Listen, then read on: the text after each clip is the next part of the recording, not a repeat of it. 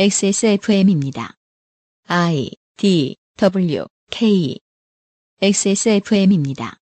I D W K 청취자 여러분 안녕하십니까. 그것은 알기 싫다의 유승균 PD입니다.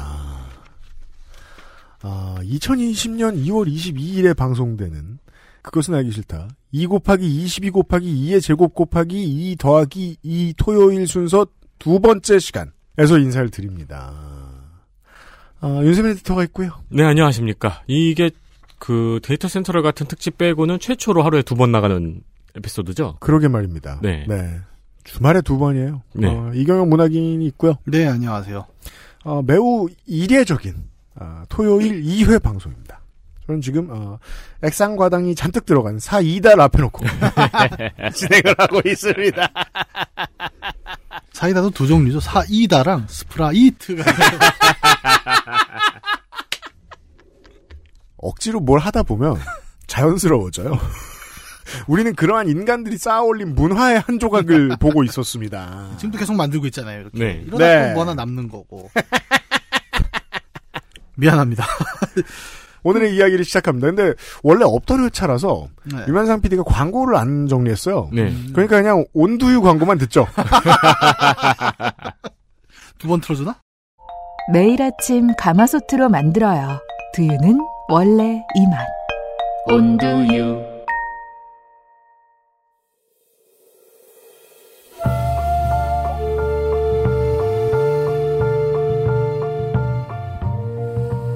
양서를 만나는 시간 학회 문학관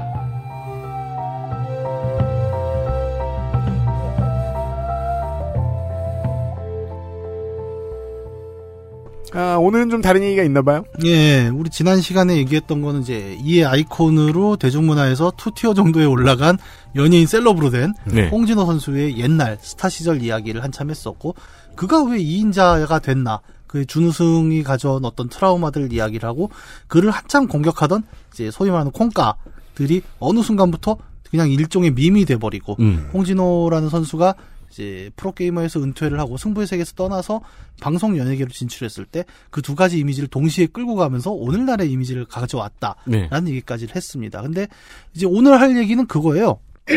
과연 홍진호가 맡고 있는 그 이미지가 홍진호 개인이 혼자 만들어낸 것일까라는 고민. 다시 말해 우리 그런 얘기 많이 하잖아요. 어떤 하나의 현상을 두고 있을 때 사람이 만든 현상을 두고 이게 이 사람 개인의 문제냐 혹은 동시대가 같이 만들어 온 문제냐 뭐 음. 구조주의냐 개인주의냐 이제 이런 얘기 아, 많이 예, 하는데 예, 예. 음. 이제 그렇게 딱딱한 얘기보다는 음. 홍진호와 같이 움직인 동시대는 또 무엇이 무엇이 있었나? 그렇죠. 뭐 이런 얘기를 좀 해볼 필요가 있다고 생각을 하는 거예요. 좋습니다. 예. 우선 뭐 대중문화 전반부터 한번 얘기를 해봅시다. 이제 음. 대중문화는 항상 그 이른바 까임을 담당하는 캐릭터가 있어요. 네. 가장 대표적인 게 저는 기억나는 게 2000년대 초반에 문희준 씨였습니다. 네. 살아있는 사람들 중에 지금 한국에서 보살 반열에 오른 예. 거의 유일한 존재. 그렇죠.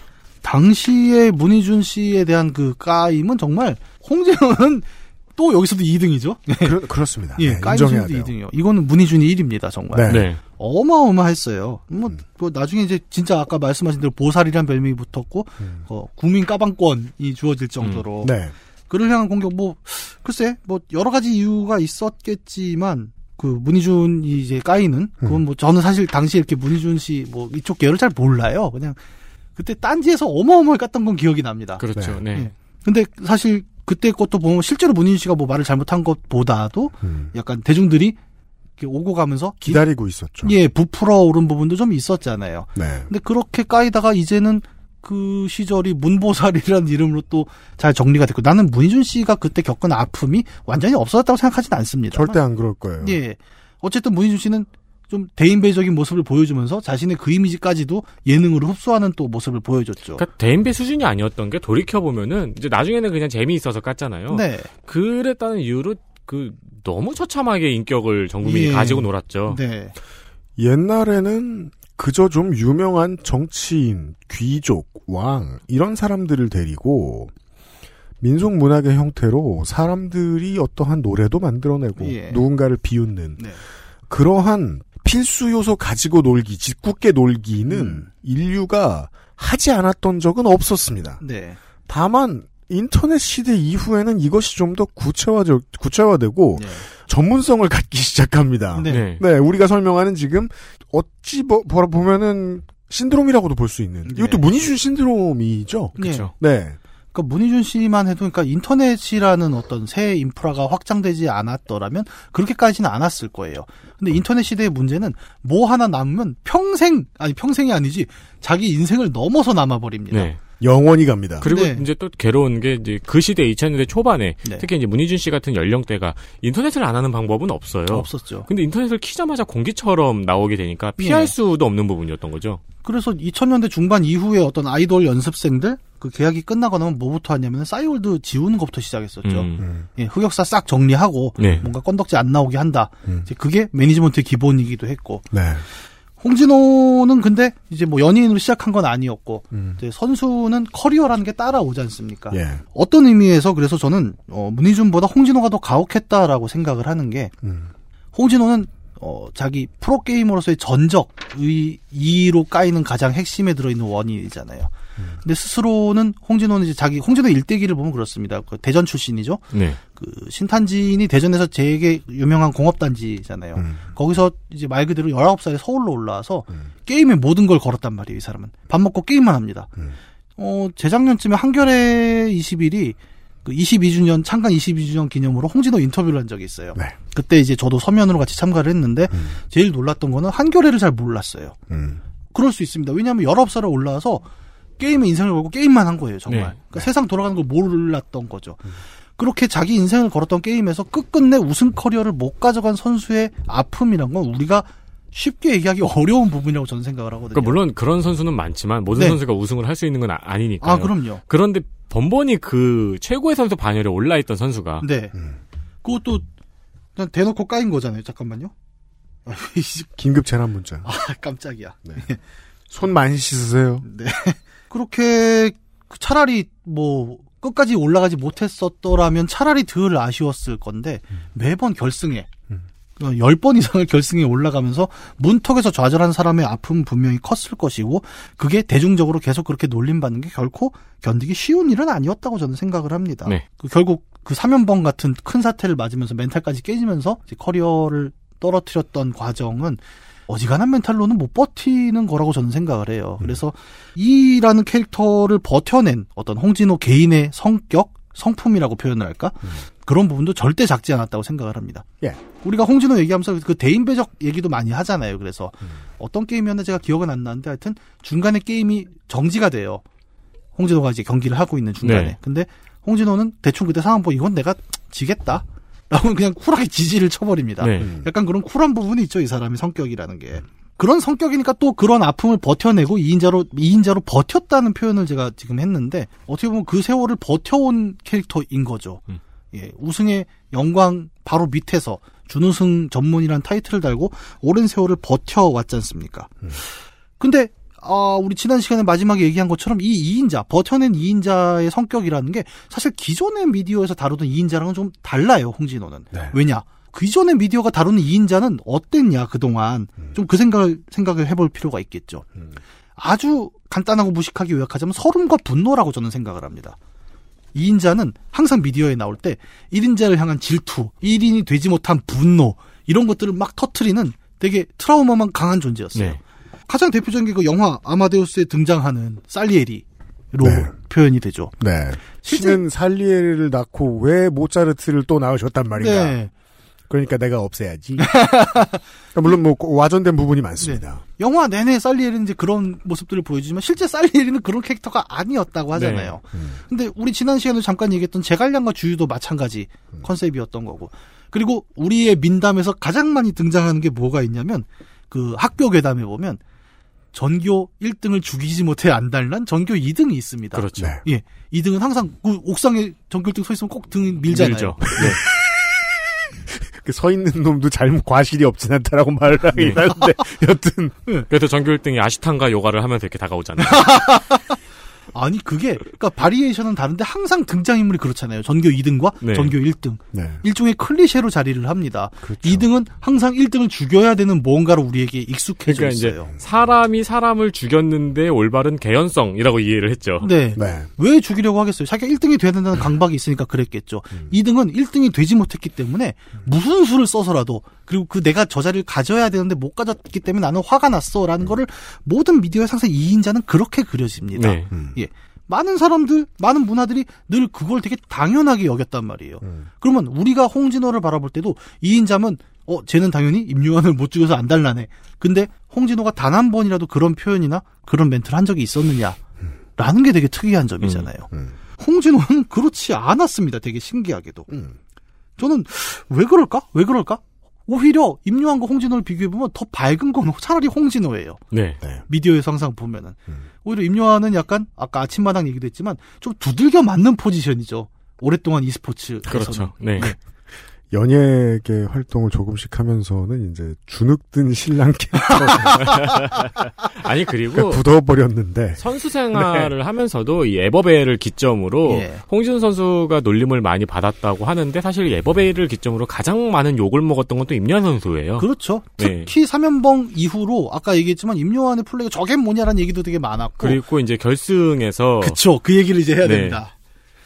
그 3연봉 때 결국 4강전이었지 않습니까? 네. 홍진호를 그렇게 꺾고 올라간 임요한은 결승에서 최현성이라는 자신의 제자죠, 거의. 네. 최현성 스스로도 인정하는 음. 제자를 맞아서 패합니다. 네. 그리고 결승에서 좌절을 하고, 그러니까 홍진호를 그렇게 꺾고 올라갔는데 우승도 못했다가 1차라면 네. 2차는 그렇게 지고 나서 펑펑 울어버려요. 음. 그렇죠. 그것 때문에 욕을 진짜 있는 대로 얻어먹습니다. 네. 그 유명한 게 이제 감동의 골마 그렇죠. 사건이죠. 네, 네. 그때 당시에 이제 임용환이 워낙 흥행 캐릭터다 보니까 이제 방송국에서 뭘 준비했냐면 3회 이상 우승을 했을 경우에 골든 마우스를 수여한다. 이런 세팅을 이제 그 에버베 때 준비를 했단 그렇죠. 말이에요. 임요한이 이제 가능성이 있으니까. 온게임 내에서 노골적으로 임년을 밀어주던 시절이었죠. 예. 근데 그 삼연봉이 대란을 겪고 올라갔는데 제자한테 졌는데 거기서 펑펑 울어버려 갖고 심지어 우승자인 최현성이 어, 지금 소감이 어떠세요? 그러니까 별로 안 좋아요. 네. 이렇게 얘기를 하는 스타, 스타 판에 남아 있는 몇 안 되는 이제 명언들 중에 하나죠. 네. 그러니까 아니 뭐 임요한 선수의 기분은 저도 이해는 합니다만 한편으로는 아이 그래도 좀 그 자리에선 제자에게 축하를 해 줬어야 음. 되지 않나라는 아쉬움은 있고 뭐 지나간 얘기니까 우리가 이렇게 하는 거지만 임요한이 그런 분위기였다면 홍진호는 그렇게 지고 되게 괴로웠는데도 음. 항상 밝은 분위기란 말이죠. 네. 그러니까 우리가 알고 있던 이인자랑은 되게 다른 캐릭터라는 거예요. 네. 참 그게 신기해요. 왜? 왜 그랬을까? 그런 거 저런 거 다 감안하고라도 우리는 홍진호는 왜 그 고난과 트라우마와 그 속에서도 저렇게 웃고 있는 걸까? 바보라서? 아니죠. 뭔가 다른 이유가 있을 거라는 거예요. 음. 왜? 좀 그런 생각을 해서 찾아보다 보면 저는 글쎄 어, 첫 번째는 이제 개인의 어떤 아까 얘기했던 대인배적 성품 이첫 번째가 있을 것이고 두 번째는 어, 아, 지난 시간에 우리 얘기했던 거 있잖아요. 그러니까 하도 까다 보니까 음. 나중에는 온 국민이 다 같이 까다가 어느 순간부터 그 까는 게 의미가 없어지잖아요. 네. 더 이상 뭐 홍진호도 그냥 헤헤헤 이래 웃어버리고 음. 말고 까는 트렌드가 지나요. 네 그 순간 까던 존재에게 지배당하고 싶어집니다. 어, 우린 단체로 잘못하고 있었어. 우리 그거 알면서 예. 인정하게 돼요. 그래서 홍진 선수가 지니어스 나갔을 때도 예. 이제 스타크래프트 팬들의 마음은 어땠냐면은 야 스타판 안에 있을 땐 내 새끼 아니고 네, 우리는 네. 까지만 저기 나가면 내 새끼지. 그렇죠. 예, 홍진호의 우승을 사실 말을 안 했지만 네. 모두가 기대하고 있었습니다. 반드시 이번에 우승해라. 음. 그게 어느 순간부터 그렇게 된 거예요. 홍진호는 우리가 아끼고 보듬어야 될 존재가 돼버린 겁니다. 음. 개인의 멘탈, 전 이게 1순위라고 봐요. 그러니까 그 모든 역경을 끝까지 견뎌낼 수 있었던 홍진호의 멘탈 정말 중요합니다. 지금 홍진호의 존재에선. 하지만 그것만이 전부는 아니었다. 그 배경은 홍진호를 까고 홍진호와 함께 웃고 울었던 또 많은 사람들의 변화가 함께 있었을 것이다. 네. 라고 생각을 해요. 어, 이런저런 이야기를 하면서 이제 2인자 홍진호의 이야기를 계속하고 있습니다. 음. 2인자에게 1등은 무엇이었는가? 어, 홍진호는 절대 허허허 웃지만 승부에 대한 욕심이 없던 캐릭터가 아니었습니다. 그런 사람이 어떻게 결승을 가요? 예, 그 결승 치열하게 10번 이상 올라갔던 결승은 홍진호가 그만큼 집념의 선수였다는 걸 네. 입증하는 거기도 해요. 이 당시 게임이 또 최근의 게임하고 다른 게 예. GG를 엄청 안 쳐요. 안 칩니다. 그, 아, 뭐, 지금도, 지금도, 그, 동일한데요. 예를 들어, 뭐, LCS다. 저는 지금의 LCS하고, 그 당시에 온 게임넷 스타리그를 비교해서 크기 차이가 나고 뭐 사람들의 관심의 또의 차이가 나고 절대 그렇게 생각 안 해요. 네. 여전히 지구상의 최고 16팀인 거예요. 예. 그 사람들이 만드는 대회였던 거예요. 네. 거기서 2등을 했다고요. 네. 100만 명 중에 한 명이에요, 여전히 그 사람도. 음, 음. 그만큼의 승부욕을 가지고 있는 사람일 거예요. 예. 홍진호가 승부욕이 없어서 그런 게 아닙니다. 그리고 1등을 해야 된다라는 그 가치가 이 스포츠판에 없었던 것도 아니죠. 세상에 어느 2등이 승부욕이 약하냐는 거예요. 그러니까. 그렇죠. 그러니까 2인자라고 해서 우리가 그게 없다고 생각하면 절대 안 되는 겁니다. 그리고 어, 이 1등을 향한 간절함이라는 건 물론 모든 스포츠, 모든 경쟁에서 존재하는 거지만 어, 우리가 그 이전에 2인자는 분노와 설움의 집합체다라고 생각했던 그 대중문화의 이미지 있잖아요. 거기에는 순수한 경쟁만 있었다고 저는 생각하진 않아요.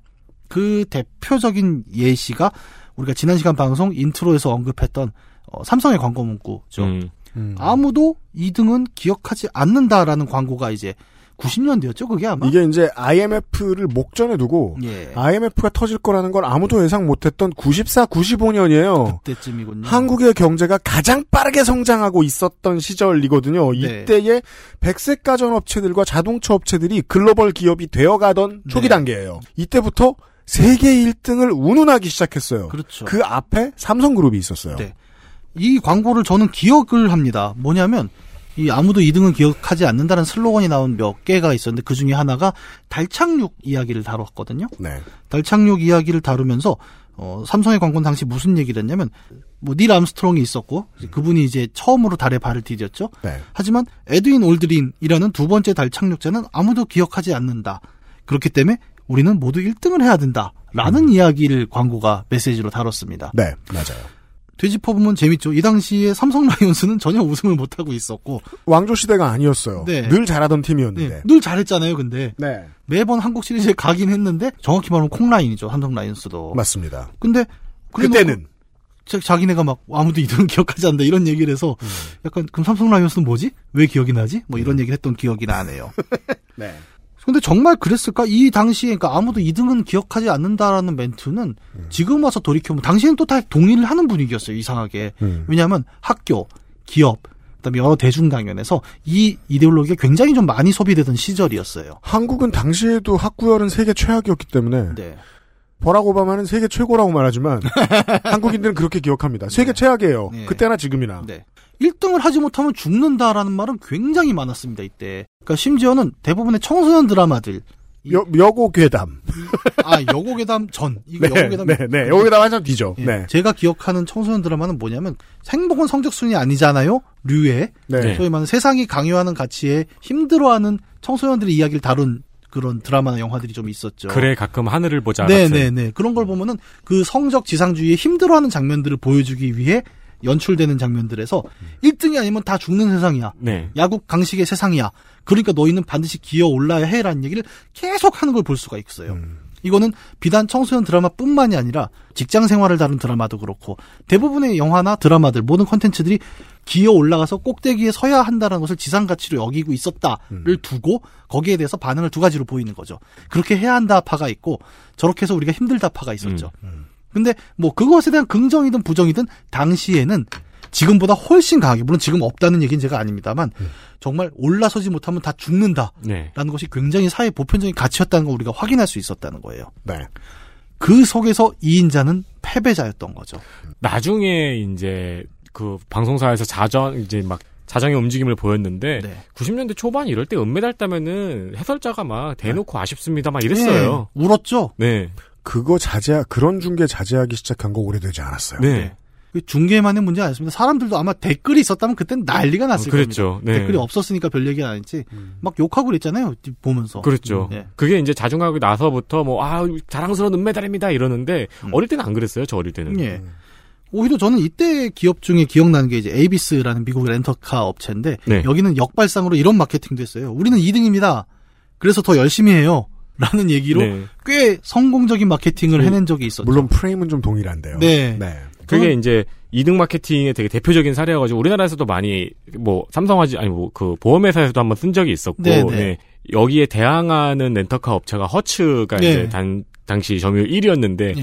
이 광고가 엄청 히트를 치니까 그 다음 후속 광고로 우리가 1등인 이유를 예. 또 광고로 내 가지고 다시 효과를 봤죠. 그 제가 하고 싶은 말은 둘 다 같은 프레임에 들어가 네, 있는. 메시지를 낳았다는 거예요. 1등이나 2등이나. 네, 이데올로기가 다르질 않아요. 네. 그냥 이제 앞면 뒷면인 거죠. 뭐 이제까지 들었으니까 어느 정도 눈치를 채웠을지 모르겠지만 2등은 1등의 반대말로 존재합니다. 네.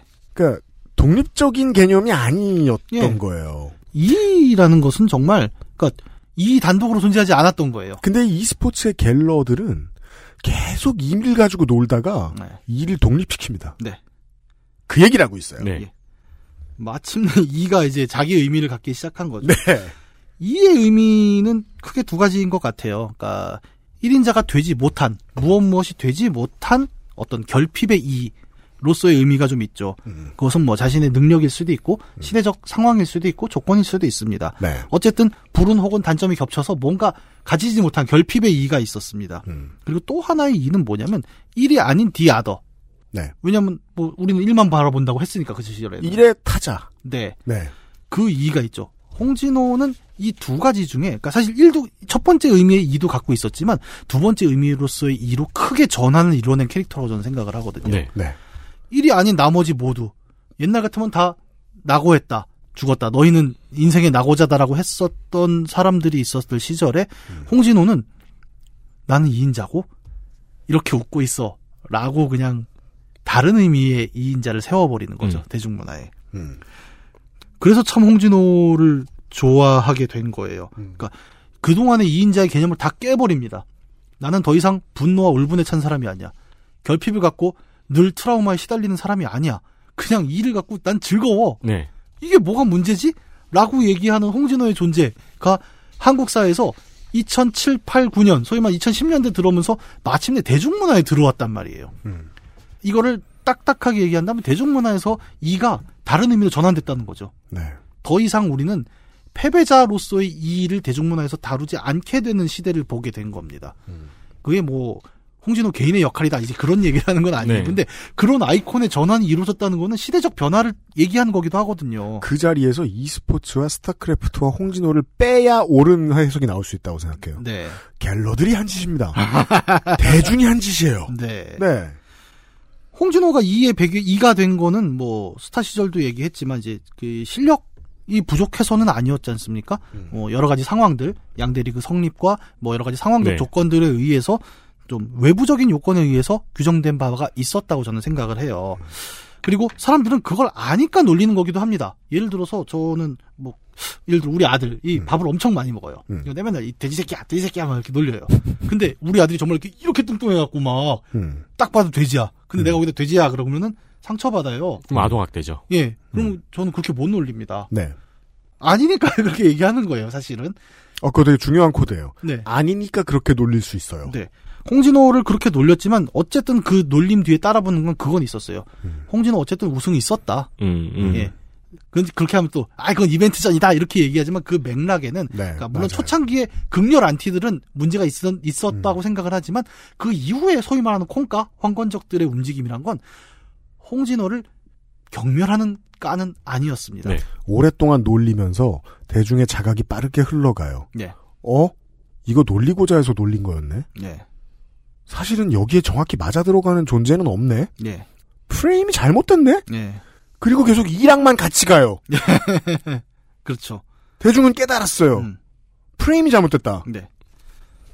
홍진호가 실제로 우승 경력이 있기 때문에 이런 놀림들은 말 그대로 아까 잠깐 예시 든 것처럼 어떻게 보면 진짜 홍진호가 뭐 못했다가 아닌 걸 다 아니까 좀 어, 다 같이 대중적인 콩가가 될 수 있는 그렇죠. 배경이기도 네. 했던 거죠. 거의 세상 모든 발화의 원칙 같은 걸 깨달았달까요? 예. 그 말은 사실은 그 말을 하고 싶어서 했던 거다. 네.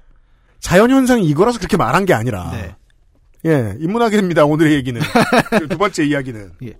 그런 점을 생각해 본다면 우리는 그러니까 과거 그러니까 아무도 2등을 기억하지 않는 시대와 오늘날 2가 그렇게 핍박받거나 결핍의 존재가 아닌 시절의 차이는 뭘까를 생각을 해봐야 되는데 저는 요 시기에 등장하는 몇 가지 단어들에서 그 의미를 찾고 싶어요. 뭐 이런 얘기 많잖아요. 요새 니트족, 욜로족, 네. 프리터족 같은 개념들이 나오면서 음. 뭐 청년 세대의 라이프 스타일이 바뀌고 있다. 이제 이런 얘기를 좀 많이 하지 않습니까? 네. 어, 여기 보면은 이 영화들의 어떤 공통적인 맥락들을 한번 살펴본다면 음. 과거처럼 꼭대기에 올라가서 성공해야 되고 야망을 이루어야 된다라는 개념으로부터 벗어난 라이프 스타일들을 많이 가리킨다는 거죠. 네. 반드시 1위를 해야 되지 않는 시대적 조류가 나타나고 있어요. 음. 이거는 네. 뭐 부인하기 어렵죠. 최근에는 이제 제가 좀 좋아하는 시리즈인 대충 살자 시리즈가 있죠. 아, 네. 그건 뭐예요? 난 몰랐네. 어, 그, 그 여러 가지 짤들을 못 가가지고 예. 예. 를 들어 뭐 양말을 짝짝이로 신고 있는 사진이 연예인 사진 이 있으면 예. 대충 살자 양말을 짝짝이로 신은 누구처럼 막 이런 식으로 해서 예, 예. 예, 예. 뭐, 뭐 아이스크림을 이렇게 콘에 따랐는데 그게 개판이면은 네. 대충 살자 누가 만든 아이스크림처럼 이런 식으로 음, 네. 1등을 하지 않아도 되는 이 편안함이라고 표현을 할까요? 이것들이 80년대만 해도 되게 갖다 붙이기 어려웠어요. 왜냐하면 어, 저는 80년대 드라마 중에 되게 기억에 남는 제목이 사랑과 야망이라는 드라마가 있었어요. 네. 그렇죠. 거기에 이제 그 이덕화 씨가 네. 주연으로 나오죠. 이덕화 씨 젊은 시절에. 저는 그 상대 배역이 원미경, 원미경 씨인 씨. 줄 알았는데 어, 아니에요? 차화연 씨였대요. 아, 진짜? 나 왜 원미경이라고 생각했지? 모르겠어요. 다시 찾아보면 저도 원미경 씨라고만 생각했는데. 네. 음. 삼각관계였나? 모르겠어요. 어, 거기 보면 이덕화 씨가 굉장히 터프가이 캐릭터로 나오잖아요. 어, 그때 머리가 있었어요. 아, 그때도 가발했던 그때도. 가발이었어요. 아 이런 얘기 하지 맙시다. 아, 그, 잘못했습니다. 맥주 알았어요. 혐오 비오틴 쌤 광고였습니다. 그 이덕화 씨가 정말 어떤 느낌이냐면 거친 세상에서 내가 꼭 성공해서 이 모든 그 욕망을 이루고 말겠어. 그 캐릭터 내내 그게 욕망으로 불타오르거든요. 말투가 아, 장모님, 아. 장모님이라고 부르겠습니다. 네. 난 자네를 장모님이라고 둔 적이 없네. 뭐 이런 거. 제가 장모 오면 그냥 뭐 이 새끼야 이걸 사위로 돕겠죠. 아 그렇구나. 아 이게 성대모사에 집중하다가 항상 이 본질을 놓치고 있습니다.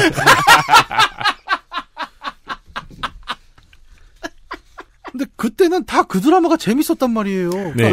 그럼요. 예, 영웅이 그 고난을 뚫고 반드시 저 꼭대기를 딱 잡아야 끝나는 시대였단 말입니다. 맞아요.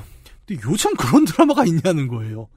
요즘은 역경을 극복하는 그런 주인공이 아니라 지- 제목으로 또 제가 얘기해 볼게요. 음, 상속자들. 음. 음.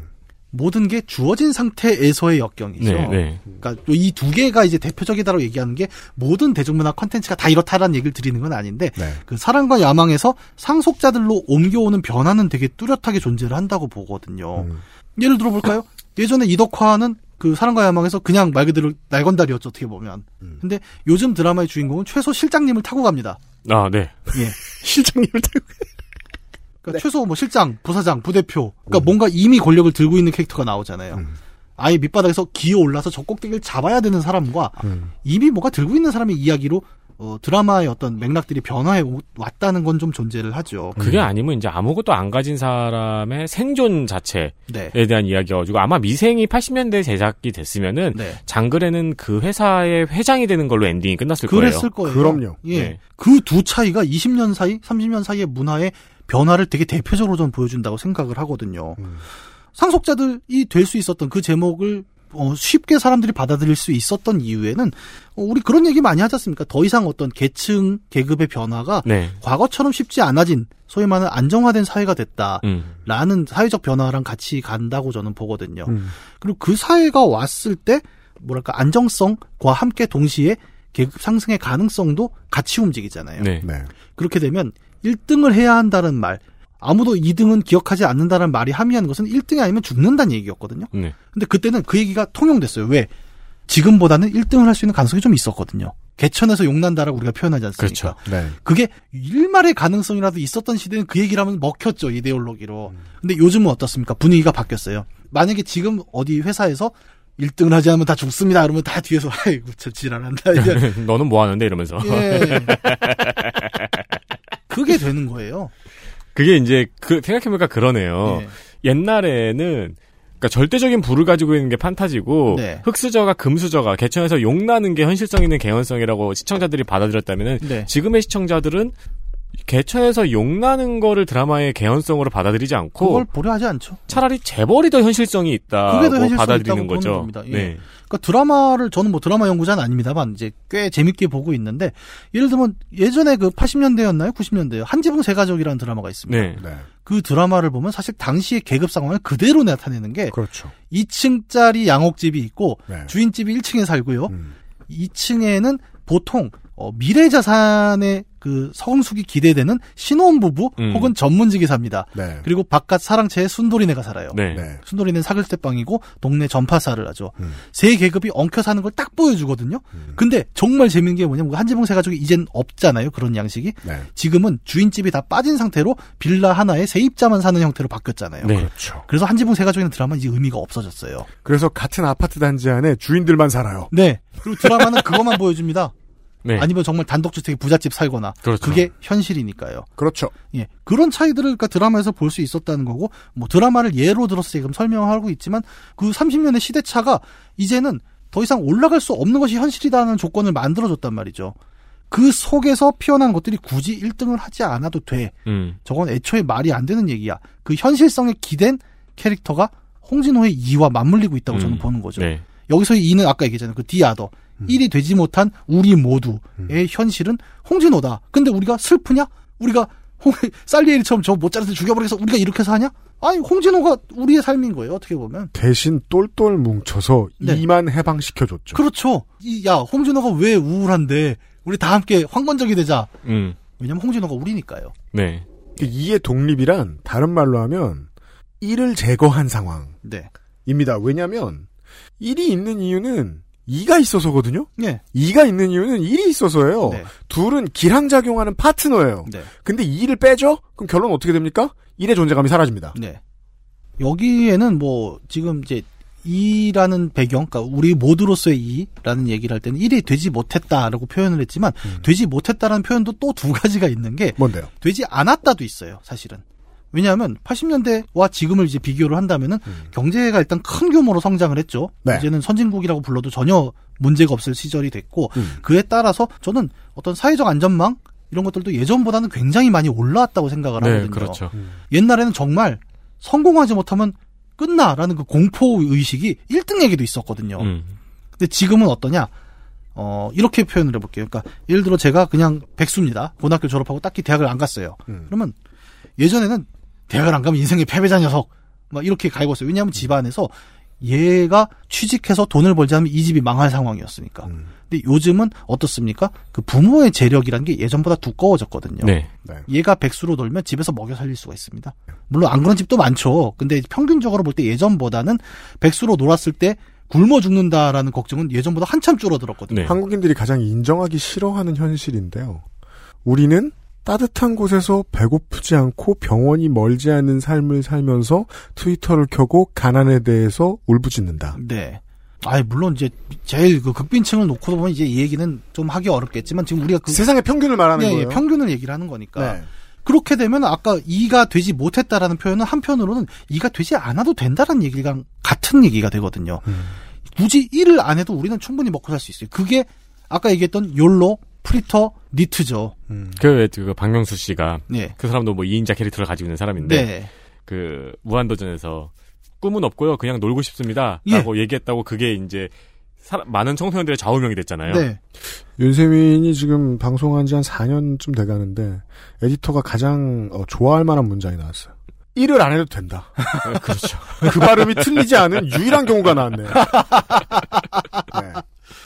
뭐 저는 뭐 이게 그러니까 가치 판단의 영역은 아니라고 생각을 해요. 그러니까 네. 뭐 옛날에 일을 추구하는 것이 그러면 정말 그렇게 나쁜 짓이었냐? 음. 그거 뭐 우리가 그렇게 얘기할 수는 없죠. 당시에 또 당시의 맥락이 있었으니까. 네. 예. 한국이 이제 그 당시에 저도 이제 그 80년대 교육을 받았지 않습니까? 그러면 그때 교육을 그랬어요. 한국은 먹고 살 게 하나도 없고 자원도 없으니까 반드시 세계 무역 시장에 나가서 그 가공 무역 이런 거 엄청 음. 나오잖아요. 사회 주관식 4번 문제 맨날 가공 무역. 그걸 해갖고 세계에서 무역으로 먹고 살아야 되고 1위를 해야 되고 1위 아니면 다 굶어 죽는다. 경쟁이 마음이 드는 시대가 있어요. 그거는 경제 상황에 의해서 정해집니다. 네. 내가 지금 중국에서 태어난 20대 청년이야. 네. 그럼 나라도 마윈이 되고 싶겠네요. 네, 네, 그럴 수 있죠. 매해 8% 선장하는 나라에 살고 있으니까. 그쵸. 근데 일본 가서 너 마윈 되고 싶냐고 물어보면 아무도 미친놈 취급할. 네. 금리 12% 시절에는 저축왕을 해볼 가치가 있죠. 그렇죠. 예. 하지만 요즘은 그 학교에서 강제로 저축도 안 합니다.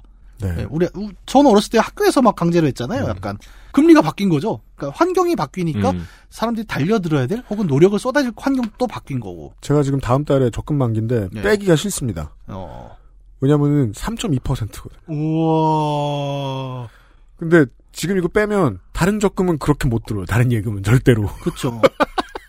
그러니까 아니 금리 얘기 나왔으니까 말인데 그러니까 떨어졌죠 금- 예. 이제. 금리가 10%씩 가면은 다 저축해요. 그럼요. 근데 금리가 0%야. 그러면 저축을 하니 쓰는 게 이득이거든요, 음. 사실은. 네. 그러니까 사람들이 더 이상 모을 이유도 없는 거잖아요. 왜냐면 그리고 사람들이 이제는 알잖아요. 옛날에는 몰랐죠. 네. 돈의 가치는 쥐고 있으면 떨어진다는 걸. 네. 음. 그리고 뭐, 뭐 부동산 이런 것도 그렇지만 뭐 이미 들고 있는 사람들이 치고 나가는 속도가 사실은 네. 갖지 못한 사람하고 격차가 말이 안 되잖아요. 네. 계산해 보세요. 월급 모아서 집 살 수 있나 서울에서 불가능합니다. 그러면 네. 그 불가능한 상황은 두 가지예요. 못 하고 동시에 안 하는 겁니다. 어, 그렇죠. 할 수도 없지만 굳이 내가 그걸 해야 될 이유도 없는 거예요. 한편으로 네. 그게 소위 말하는 계층의 분화죠. 분화가 자연스럽게 몸에 배는 거예요. 편하게 살려면은 말도 안 되는 거 쫓아가느니 지금 이 상황을 즐기는 게 훨씬 나은 겁니다. 음. 그래서 홍진호는 웃는 거죠. 2등은 더 이상 뭘 붙잡아야 될 이유도 없고 needs도 없고 그냥 지금 상황이 좋아요. 저는 욜로 프리터 니트의 가장 아름다운 아이콘이 홍진호라고 생각을 해요. 물론 이건 좀 과장된 표현입니다만. 근데 홍진호가. 예, 홍진호가 보여주는 그 편안함 있잖아요. 네. 그것이 나쁘게 말하는 의미의 체념이 아니라 그냥 이 시기를 굳이 더 욕심내지 않고 즐길 수 있는 평화로운 삶의 어떤 일종의 라이프 스타일 로서는 참 의미가 있다고 생각을 하거든요. 실제로는 높은 연봉을 받았던 선수입니다. 아 그렇죠. 네. 물론 그 배경이 또 있다는 건 우리가 그 프로리그에서 활약이 좋았기 때문에 네, 그러니까 네. 우리가 우리의 대표가 되기엔 너무 성공한 사람인 건 맞습니다. 네, 네, 네. 네, 그 전제는 하고 네. 나서라도 하지만 그 네. the other로서의 이인자 라는 것이 우리랑 그렇게 멀지 않다는 거죠. 우리 모두가 더 이상 뭐를 이렇게 목숨 걸고 쫓아갈 필요가 없는 상황에서 이는 저는 아름다운 숫자라고 생각을 해요. 네. 홍진호가 그 JTBC였나요? 학교 네. 다녀오겠습니다라는 예능에서 그 아이들이랑 저 체육대회를 하면서 그 참 그 체육대 그 홍진호가 맡은 바에 또다 2등을 합니다. 정말 말도 이- 연출이겠지 설마. 그때 홍진호가 다른 반이 막 놀릴 때 꽥 소리를 질러요. 야 임마 2등도 잘한 거야. 그 짤이 막 돌았거든요. 저는 되게 울림이 컸어요. 그럼요. 예, 저 당연한 얘기를 아직도 홍진호는 소리쳐야 되는구나. 네. 아 네. 그리고 그 세대 차이를 되게 여실하게 보여주는 장면이 있었죠 네, 예능에서 네, 네. 이경규 씨가 예. 길에서 애를 보고 네. 아이를 보고 훌륭한 사람이 돼야지 그러니까 이효리 씨가 예. 뭘 훌륭한 사람이 돼 그냥 아무나 돼 그 차이를 되게 여실히 보여주는 장면이었잖아요. 예, 예. 네. 이경규 씨 세대에는 그럴 수밖에 없었어요. 물론 거기에 감동을 받고 싶으면 이효리 씨가 어떻게 살아왔는지를 알아보면 안 됩니다. 그냥 말만 듣고 감동해야 돼. 네. 이효리가 네. number one이었나요? 그- 원이었죠. 아 그래요? 네. 그 저기 그때 뭐 ten- 이민 갔었어요? 옥주현이 number one 아니었나? Ten Minutes 때는 우리나라에서 디바라 그러면 이효리였죠. 어, 그죠. 저- 제가 그, 그쪽은 잘 모르겠는데. 그때 우리나라 제일 잘, 잘하는 래퍼 데리고 와서 피처링 시키고 그랬어요. 네. 아, 자. 여기 앉아 계시잖아요. 뭐야? 어 이런 것도 해요? 나 처음 봤어. 아, 자기는 드래곤 티 입고 다니면서 나안 돼? 처음이야, 처음. 아, 이거 입을 게 없어서 입고 온 거야 진짜. 알았어요. 옷 사주고 한다네. 자, 어, 저는 그 니트의 얘기를 잠깐 했잖아요. 네. 그러니까 일이 될 필요가 없다고 생각하는 이제 동시대의 트렌드. 그, 뭐 여러 가지 학자들이 얘기를 하는데 이제 하류지향이라는 책에 보면 참 재밌는 얘기가 나오더라고요. 그러니까 인류는 원래 등가 교환을 어, 배운 집단이다. 그렇죠. 근데 어 이제 와서 요즘 시대에서 돌아보니까 예전에 교육이라는 건 사실 의무라기보다는 권리였어요. 음. 왜냐하면 산업혁명 때 왜 애들 보면은 막 집에서 막 어렸을 때부터 막 쫓아내갖고 아동노동, 네, 네. 아동노동 시키고 근데 그거를 국가가 아동 노동 방지법을 세팅을 한 이유는 아이들에게 교육의 기회를 줘야 된다. 강제로 시켰잖아요, 사실. 어떻게 보면 부모로부터, 부모의 착취로부터 공교육에 애들 땡겨오는 개념이었단 말입니다. 교육은 권리였어요. 근데 요즘은 어때요? 교육, 공교육을 들어가면 이게 권리로 받아들여지지 않죠. 네. 아, 수업 빨리 끝났으면 좋겠다. 대학 수업하면 휴강! 하면 와! 그렇죠. 의무라는 말로도 너무 가볍죠. 네. 할 일? 태스크. 네. 어, 그 정도의 개념으로 바뀌었단 말이죠. 왜냐면 보편화됐으니까. 네. 너무나. 지겹죠. 사실은 저도 학교 다닐 때 교수님 휴가 하면 아싸! 어, 그럼요. 예, 스타로 가자! 네. 여기까지 온 택시비도 안 아까워.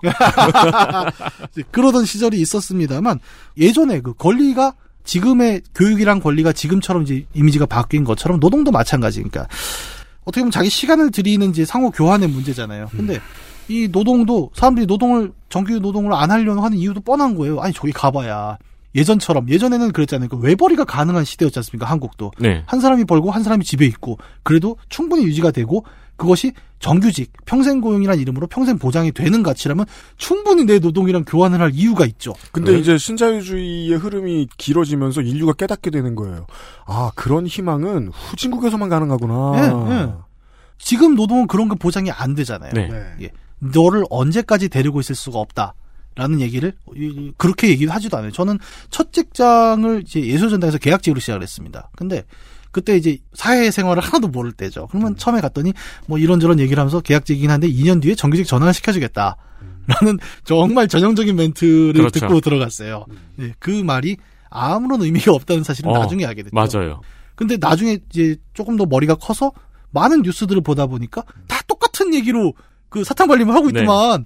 비정규직 2년이 지나면 네. 2회차 거짓말을 하죠. 그 다음 2년이 지나면 정규직으로 근데 태워주겠다. 아마 제 세대가 그런 것 같은데 그 얘기가 이렇게 세상 물정 모를 때도 그 얘기가 전혀 매력적이지 않았거든요. 아, 난 매력적이라고 생각했어. 네, 아, 나는 정규직 안 하고 싶은데 여기서라고 아, 그래요? 생각을 했는데 음. 주위 친구들하고 이제 그런 이야기를 나중에 해보면은 다 그런 애들이 많아요. 네. 그 별로 정규직을 안 하고 싶은데 그 저만 해도 그러니까 옛날 사람인 거죠. 어떻게 보면 그 몇 개 안 되는 정규직한 자리를 움켜 쥐어야 된다라고 생각하던 사람이었고 윤세민 에디터만 해도 이제 굳이 내가 정규직을 예. 라고 생각할 수 있어. 그 짧은 시기에도 변했다는 거죠. 그런 변화가 저는 되게 어 최근에 어떤 청년 세대 들을 다루는 자기 고백적 에세이들, 그다음에 그 문제를 다루는 여러 사회 담론들에서 많이 나타나고 있는 이런 보편적인 정서들이 뭐 한마디로 얘기하자면 굳이 1등을 해야 될 이유가 없어진 시대를 음. 함께 가리키고 있는 것은 아닌가. 그리고 이게 어떻게 보면 그 홍진호의 되게 그 털털한 미소들 이 상징하는 지금 네. 시대의 이야기가 아닌가라는 생각을 많이 해요. 물론 이 배경은 해야 될 아까 계속 그랬잖아요. 그러니까 하지도 못하고 할 이유도 없다라는 얘기는 되게 여러 가지 맥락이라고 생각을 하거든요. 어, 성공의 확률 자체가 줄었다. 성공을 통해 얻는 과실도 줄었다. 네. 그리고 동시에 그 성공에 가지 않아도 어느 정도 예전보다는 버틸 수 있는 상황이다라는 사회의 변화. 이 세 가지 조건이 같이 변화하면서 오늘날 우리는 일일 이유가 없는 시대를 맞았다라고 좀 이야기할 수 있을 것 같아요. 네. 네. 어, 이거를 좀 정리를 하자면 이제 이런 표현이 될 거예요. 일이 아니어도 되는 세계. 음. 우리는. 그러니까 아무도 이 2등은 기억하지 않는다가 아니라 이제는 2등이어도 전혀 상관이 없는 세계. 음. 그런 세계에서 우리는 지금 살고 있고, 네. 어, 이가 좋아져서라고 얘기하는 건 절대 아닙니다. 음. 여전히 욕망은 있고 누구나 없다고 말하면 거짓말이겠죠. 하지만 어, 일이 너무 되기 어렵거나 네. 혹은 돼도 별로 먹을 게 없는 상황이라는 걸 이제 우리는 모두 인식하고 있고 심지어 대중문화가 그걸 보여주잖아요. 그 얘기인즉슨 아 이거는 보편 상식이 됐다는 얘기죠. 네. 한 발 떨어지는 법을 대중이 배웠다. 네. 굳이 그러지 않아도 된다라는 시기에서 우리는 2등을 더 이상 무시하지 않아요. 은메달을 딴 사람을 비난하지도 않고 홍진호의 준우승을 비난하지도 않습니다. 그냥 같이 하하하하 웃을 뿐이죠. 음. 아직 하는 사람도 있어요. 아 있죠. 대신 마- 다수가 그 사람을 보고 네. 안 됐네 에, 하고 비웃을 수 있어요. 그럼요. 이제 또 올림픽 은메달 딴 사람 갖고 뭐 뭐라 하는 사람 없지 않습니까? 없죠 이제. 어, 완전 잘해. 예, 예, 예. 그 변화가 단지 뭐 어떤 다 도덕과 윤리의 성숙의 문제는 아니다. 네. 이것은 사회적인 조건과 계급과 경제 상황의 문제일 수 있다. 네. 라는 이야기. 그래서 더 이상 이제 우리의 학교 괴담에서는 전교 2등이 더 이상 1등을 밀지 않을 거라고 저는 생각을 해요. 전교 2등은 기쁩니다. 네. 어, 2등 왜냐면은 주목을 덜 받거든요. 요즘엔 그게 더 기뻐요. 그럼요. 맞아요. 네. 네. 네, 가만히 있으면 중간에 가죠. 그렇죠. 요즘은 그걸 더 좋아하잖아요. 네. 네. 뭐 1등을 주게 된다라는 가치 그 이야기에 사람들이 동의를 못 하게 될 거예요. 지금 애들은. 만약에 안 해봤지만 저는 우리 아들한테 야 옛날에 학교에서 전교 2등이 1등을 등에비했어 그러면 왜요? 라고 할걸요? 그렇죠. 싸, 싸웠나? 배그, 네. 배그에서 뭐 죽였나? 물론 배그에서 치킨은 정말 먹어야 되는 뭔가긴 한데 롤, 롤 하다 트롤을 했나? 예. 예. 왜 죽였지? 저랑 같이 배그 하는 사람은 저 배그 마지막에 둘 팀 남잖아요. 예. 그래갖고 총 맞아 죽잖아요. 그럼 신고해요. 핵 썼다고. 아 그분은 참고로 별명이 1920년대생이에요. 되게 옛날 사람인데. 하여튼 뭐 그- 그런 예외를 뭐 다 얘기하자는 게 아니라 네. 그러니까 일이 되기도 어렵고 돼도 별 의미가 없는 시대에 홍진호의 붐이라는 거는 그러니까 동떨어진 얘기는 아닌 것 같아요. 네. 그붐 또한 사실은 메이저가 아닙니다. 홍진호 아까 얘기했지만 예, 현재 메이저 캐릭터는 아니잖아요. 그렇습니다. 여전히 2인자지만 이것이 홍진호 개인의 문제일까 정말? 아니면 홍진호와 함께 그와 함께 울고 웃고 분노하고 슬퍼했던 그 모든 사람들이 같이 만들어 나가는 거대한 문화 현상은 아닐까? 그렇게 홍진호를 생각해 볼 필요도 있다는 생각을 해보는 거죠. 그렇습니다. 네. 왜냐하면 만인이 정말로 한 발을 내딛었을 때는 아무도 우리가 움직인지 모릅니다. 홍진호 선생이든 대중이든 다 똑같은 데 서 있는 줄 압니다. 그렇게 몇 센치 앞으로 간 것에 대한 이야기였습니다. 2.2cm 같습니다. 그럼요. XSFM입니다.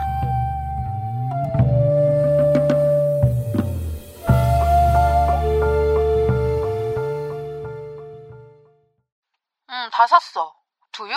한 두 박스 사가? 아니, 신선한 거 먹어야지. 신선한 게 어딨냐? 집이나 공장이나 다 쌓아놓는 거지. 뭘 그렇게... 온두유는 쌓아놓지 않습니다. 당일 제조, 당일 판매. 두유는 원래 그렇게. 온두유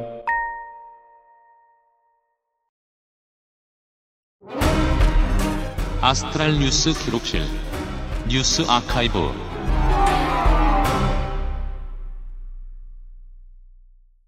자, 뉴스 아카이브 2월 22일자입니다. 네, 2월 22일은 한국에서는 콩콩절이지만 일본 시마네현에서 지정한 다케시마의 날입니다. 2005년 3월 16일에 시마네현 의회에서 가결한 기념일이었습니다. 음. 의회에서 우리 이날을 다케시마의 날로 하자 이러고 꽝꽝꽝 만정일치로 가결을 한 거예요. 마치 무슨 뭐 지금 대구시 의회에서 봉준호의 날을 정하는 거하고 비슷한 거예요. 어, 그렇죠. 그 본인한테 동의를 안 받나요?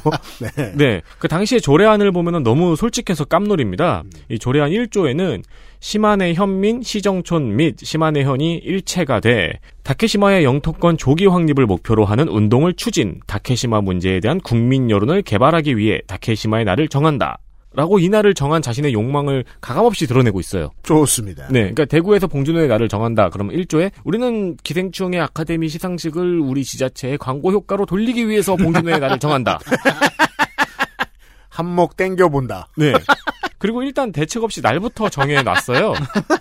조례안 3조를 보면은 시마네 현은 다케시마의 날의 취지에 어울리는 대책을 추진하기 위해서 필요한 시책을 강구하기 위해 노력한다. 이제 앞으로 하겠다. 이게 이제 그, 어, 경제 호황기에 그, 우리의 철없는 아버지들의 멘탈이죠. 네. 저지르고 본다. 예. 그렇게 조례에 적혀 있더라고요. 음. 기억 다들 하실 겁니다. 한국에서 워낙 큰 뉴스였고 예, 정부 차원의 항의가 들어가기도 했으니까요. 음. 우리 모두가 분노를 했죠. 음. 그래서 우리나라 지자체와 일본 지자체의 자매 결연, 교류, 협정 등이 대거 취소되고 중단되기도 했습니다. 그랬었더랬죠. 심지어 분노에 맞지 않는 마산시 의회는 너무나도 빠기쳐서 이 시마네현에서 다케시마의 날을 가결한 지 이틀 만에 대마도의 날 조례안을 전원 찬성으로 가결시키기도 했습니다. 네. 전 그걸 보고 정말 많이 생각할 수밖에 없었습니다. 야, 자, 해자의 민족이다. 어떻게 시의회가 이런 리플을 달 생각을 하냐. 게시판에서나 놀지. 대마도의 안을 조례안 1조도 이 조례는 이 역사와 문화적 배경의 동질성을 지닌 대마도를 우리 영토임을 대내외에 각인시키고 영유권 확보를 그 목적으로 한다. 그렇죠. 근데 사실 그 문화적 동질성을 말하고 싶으면 아마도 저 부여시 의회나에서 하는 게 맞지 않았을까 싶은데, 네. 미추홀 구의회나 이런 데에서. 여튼. 아, 그러네요. 2월 22일이었군요, 이게. 네. 네. 그러니까 2월 22일이 다케시마의 날인 거죠. 네. 네, 지정은 3월 16일에 했고. 시마네 현에서는 그렇습니다. 그렇습니다. 매년 행사를 하나요, 지금도? 지금은 이 행사가 그게 이제 문제점입니다. 처음에는 시마네 현 내부에서만 행사를 했고 이제 일본 정부에서도 이제 외교적인 문제가 있기 때문에 크게 관여를 안 했는데 음. 지금은 정부에서 참석을 하고 아베 내각에서 이거를 국가 행사로 추진하려는 어. 움직임을 보이고 있습니다. 그렇습니다. 그래 봐야 콩콩절 기념에 비하면 뭐 정말 한 줌에 아니, 왜 그런 게, 이 2월 22일이 일본에서는 이 네. 사료업체 협회가 지정한 고양이의 날이에요. 아, 좀 세네. 네, 그래가지고 이제 고양이 관련 이벤트가 더 많습니다. 어. 인정. 네. 뭐 AKB 48 같은 이제 그룹의 멤버들도 이날에는 이제 독도 코스프레를 하는 게 아니고 고양이 코스프레를 하고요. 거기서 거기서도 콩라인이네. 어렵습니다. 네. 네. 13년 전의 얘기입니다. 이번 주에요. 네, 정확히는 2007년 2월 16일입니다. 정부와 열린우리당이 대학생 17만 명에게 학비 무이자 대출을 진행했습니다. 네, 첫 시도였습니다. 네, 정확히는 2007년 하반기부터 시행이 됐는데요. 기초생활수급자에게 정부가 이자분을 보전해주는 정책을 발표한 것입니다. 그렇습니다. 지금 제가 학자금 대출을 이야기를 하면서 2008년까지는 학자금 대출 이자가 7%였다고 말하면 다들 안 믿습니다. 저는 압니다. 겪어봤기 때문에요. 네, 이때는 장학재단이 설립되기도 전이었습니다. 네. 지금은 장학재단에서 직접 대출을 하기 때문에 대출 이자가 2%죠. 그 정도도 안 내는 학생들도 많습니다. 왜냐면은 이그 가계 수입에 따라 이자율이 정해지니까요. 네. 네. 정부가 이 정책을 발표하기 전인 2006년에 한나라당에서는 지선 그리고 대선 경선 공약으로 반값 등록금이란 카피를 가져왔습니다. 네. 이게 오랜만에 듣는 단어죠. 반값 등록금. 음. 정부가 이 정책을 발표하기 전에 한나라당 이 배경을 설명을 하자면은 2005년 사학법 개정을 박근혜 당시 대표의 반대부터 설명을 해야 될지 네. 아니면 89년에 대학 자율화부터 가야 할지 문제가 한두 개가 아닙니다. 네. 그러나 분량을 맞춰야 하므로. 네. 아무튼 중요한 것만 말씀을 드리자면은 2006년, 2007년 이 당시에는 대학교의 등록금 인상률이 10%를 넘었다는 겁니다. 90년대에도 비슷하거나 더 높은 경우들도 많았습니다. 네. 지금 생각하면 말도 안 되는 거예요. 이 해, 해가 바뀌었다고 등록금이 10%가 넘게 인상이 됐다는 거죠. 저는 90년대 말에 대학교를 들어갔는데요. 10년이 지나고 보니까 두 배가 넘었더라고요. 네. 이 등록금이. 매년 두 자릿수씩 인상이 되니까요. 2006년에 이 등록금 인상 제한법 아, 그건 제일 쉬운 거는 그거예요. 도서관에서 책을 빌려봅니다. 좀 오래된 책들을 보는 걸 좋아해요. 어쩌다 뒤져봐요. 그러면은 책갈피로 당시에 두꺼운 종이가 별로 없으니까 그 등록금 영수증을 껴놓은 선배들이 있습니다. 그래서 제가 우연히 도서관에서 84년도 등록금 영수증을 본 거예요. 아. 39만 원. 야. anyway. 네. 네, 그래서 2006년에 등록 금 상한제 법안을 발의한 의원이 바로 정봉주 의원이었습니다. 네. 17대였죠, 그때가. 네, 등록금 인상 제한법이었습니다. 음. 지금의 화두가 좋은 집 자식이 좋은 대학에 들어간다는 것이었다면은 당시의 분위기는 공부를 잘해도 등록금이 없어서 대학에 못 간다는 거였습니다. 그렇습니다. 90년대에 대학교들이 우후죽순 늘어나면서 지방대 4년제라도 반드시 가야 한다는 사회 분위기도 있었죠. 그렇습니다. 네. 때문에 2006년, 2007년 한나라당에서는 반값 등록금이란 공약을 가져왔고 이명박 정부가 들어선 후 장학재단이 설립되어 취업 후 학자금 상한제가 운영을 시작했습니다. 음. 그리고 2010년부터는 열린우리당이 계속해서 추진했 열린우리당이 계속해서 추진했던 등록금 상한제가 시행이 됐습니다. 그렇죠. 어, 장학재단도 설립이 됐고, 취업부 학자금 대출이라는 되게 이제 신박한 제도도 시행이 됐는데, 음. 사람들은 공약했던 반값 등록금은 어디 갔냐고 묻기 시작했습니다. 그렇죠. 그 결과 2011년 거대한 반납, 반값 등록금 공약 이행 요구 집회로 돌아온 겁니다. 그러니까 2000년대 말에 최저임금 만원 같은 구호였습니다. 실제로 어떻게 이루어질지와 무관하게 단어 자체가 정치적으로 워낙 매력 있었습니다. 네. 네. 어, 당시 여당에서는 한나라당이었죠. 음. 이 반값 등록금이 이명박의 공약이 아니었다. 음. 이명박의 공약이었냐 아니었느냐도 문제였지만 사실 그게 큰 문제가 아니었던 게 어쨌든 간에 사람들은 등록금이 너무 비싸다라는 것에는 다 예. 합의를 했거든요. 이건 잡아야 된다. 음.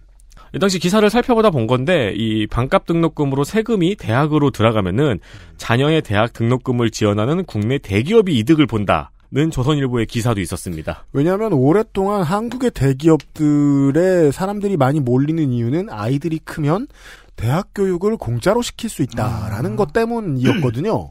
그 다시 한번 설명드리죠. 조선일보가 하고 싶었던 말은 그러면 대기업이 돈을 덜 내게 된다. 네. 지금도 보수 언론이 가장 많이 하고 싶어하는 얘기입니다. 보편 복지는 부자 좋은 일이다. 그렇죠. 왜? 내 눈엔 가난한 사람들은 안 들어오니까. 네.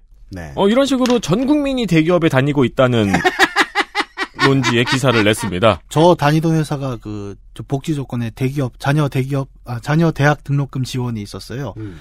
어, 그 나이까지 회사를 다닐 수가 없습니다, 대체로.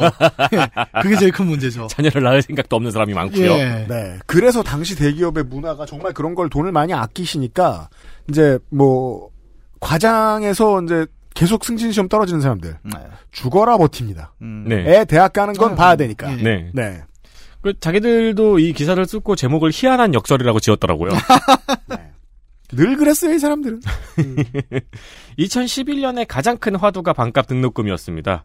그리고 이때 정부에서 이 반값 등록금이 막 와, 불타오르니까 안 되겠다 해서 시행했던 게 대학 구조 조정이었습니다. 네. 그리고 이 구조 조정에 대학 평가 기준에 취업률이 들어갔죠. 음. 이때 각 대학에 불었던 피바람 기억하시는 분들이 많을 겁니다. 네. 저는 또 이때 대학생이었거든요. 네. 음. 학과들이 통폐합되고 대학 교수들이 학생들을 엉뚱한 회사에 취업시켰던 시절이었습니다. 네. 심지어 가라 취업, 음. 그냥 이름만 올려놓는 취업도 네. 굉장히 많았죠. 네. 시간을 펄쩍 뛰어서 올해로 오겠습니다. 좋습니다. 올해 사립대 총장 협의회에서는 교육부에 등록금 인상을 요구했습니다. 그러니까 이 말은 등록금 상한제 이상의 인상을 하게 해달라고 요구를 한 겁니다. 네. 어, 그러다가 유은혜 장관한테 거절당했습니다. 관계부처는 지금 이 사람들을 무서워할 이유가 없습니다. 그게 딱 한 달 전, 지난달 22일이었습니다. 지금 구글에 그래서 제가 등록금 인상을 한번 검색을 해봤어요. 네. 그리고 뉴스 탭을 클릭하면은 정확히 21일부터 등록금을 인상하지 못하는 사립대의 재정난을 걱정하는 기사들이 주르륵 나옵니다. 네. 이게 이제 뉴스 아카이브 이야기로 참 재밌고 좋은 게요. 그 보편복지로 가는 길은 어, 보수와 진보가 없었습니다. 한국에서는. 네. 왜냐하면 밀어붙이면 그리로 가야 하니까요. 그 길에서 가장 어려웠던 것들이 사립대의 등록금과 관련된 일들이었습니다. 예전이 17대가 16대가 19대, 20대하고는 판이하게 가장 달랐던 점이 사학 집안 자식들 국회의원이 너무 많았습니다. 네. 최선을 다해 막았습니다. 하지만 17대는 열린우리당 다수였죠. 네. 더 이상 막지 못하고 어맹부는 두 손을 듭니다. 이때부터 둑이 터져요, 조금씩. 음. 사학에 대한 견제가 이 민주당 계열의 정당에서 성공하기 시작합니다. 그 긴 연장선에 지금 유치원 관련 3법이 있는 것입니다. 네. 네. 아, 그렇지만 정치라는 건 한쪽이 좋은 일이면 한쪽은 반드시 아프기 때문에 아, 실제로 진보에서는 이 점을 가지고 때리기도 합니다. 대학의 등록금을 묶어놓는 일을 자기들의 훈장으로 달게 하기 위해서 정교수직을 받지 못한 공부노동자들을 희생시키고 있는 것은 아니냐. 그리하여 민주당은 그 다음 스텝을 준비하고 있는 것인데요. 그 얘기는 또 다시 한번 뭐 얘기할 날이 있을지도 모르겠습니다. 네. 여튼, 네. 제가 아는 사학 하나는 최근에 창립, 한 100년 전에 창립한 학교인데, 몇개 최- 없잖아. 네. 최근에 창립 이래 처음으로 감사를 받고 있대요. 네.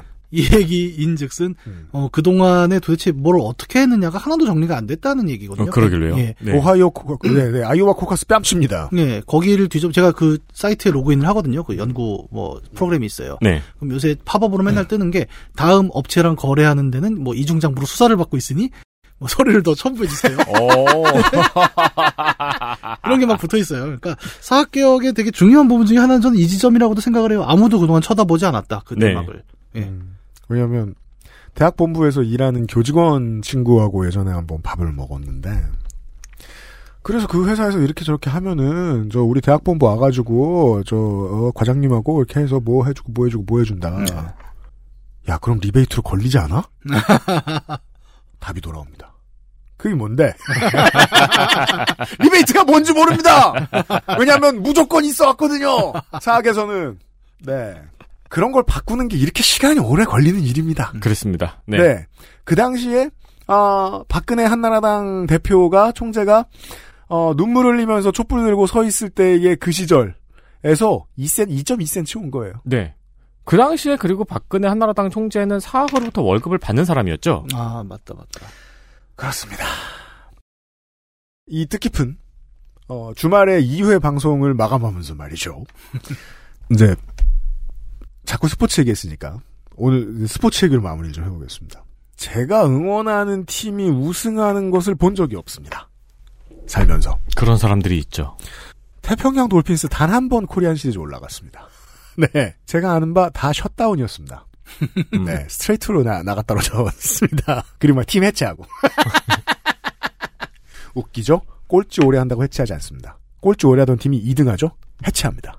왜냐면, 세상에서 가장 의미가 없는데 하입이 가장 많이 껴있는, 껴있는 것들의 공통점이 기대가 똘똘 뭉쳐 있어요.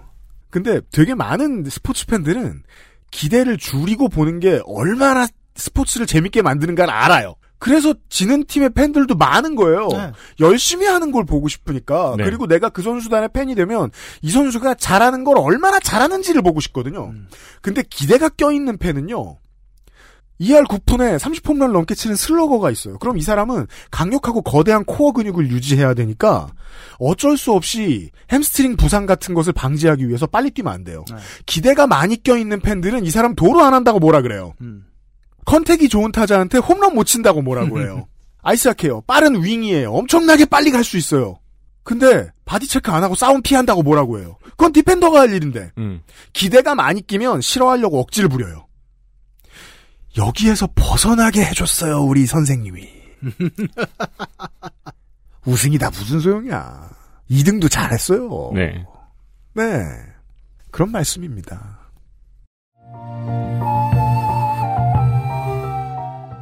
저는 이게 정치에서도 그렇고 모든 면에서 너무 중요한 거라고 생각해요. 기대를 줄이면 고마운 것들이 보여요. 기대 얘기하니까 저는 예전에 그 애니메이션 머털도사라고 아, 그럼요. 네. 거기 보면 이제 머털이 스승이 그 누덕도사 네. 그렇죠. 그다음에 왕지락도사라고가 낙당도사가 하나 있고 그렇죠. 그렇죠. 도수려고 가르쳤는데 머리털 세우는 것밖에 안 가르쳐주잖아요. 라해변. 네. 어, 이걸로 어떻게 하냐 근데 그 왕지락도사 제자랑 둘이 도술 대결을 하는데 네. 이만한 나무를 넘어가 가라 그래요. 네. 근데 그 왕지락도사 제자는 이렇게 세로 변쏙 넘어가는데 네. 머털이는 배운 게 뭐냐면 옆으로 돌아가래요. 이게. 그렇죠. 근데 사실은 인생의 진리가 그거 아닙니까? 굳이 이렇게 변신을 하고 그걸 왜 넘어가? 그 그렇죠. 스승님이 딱 그래요. 야 옆으로 돌아가면 되는데 왜 도수를 쓰냐? 그게 80년대에 나왔는데 네. 저는 요즘 좀 그거를 의미를 깨닫고 있거든요. 굳이 변신을 할 필요까지는 없는 세계다. 어, 돌아가면 훨씬 편한데. 이거 머터리가 어떻게 되냐면 거기서 변신을 해갖고 도발을 해요, 상대가.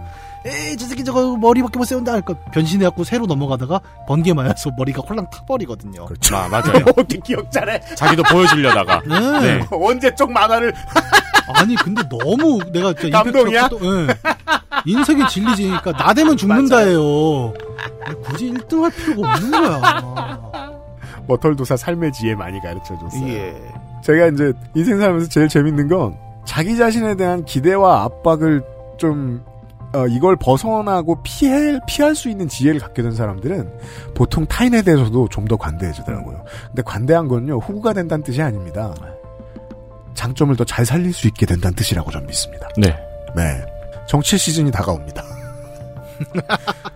또 막 울부짖을 겁니다. 뭐 이런 쓸모없는 놈들만 나왔냐고. 뭐 우리가 주인인데 어떻게 잘 써야지. 네. 고생들 하십시오. 예.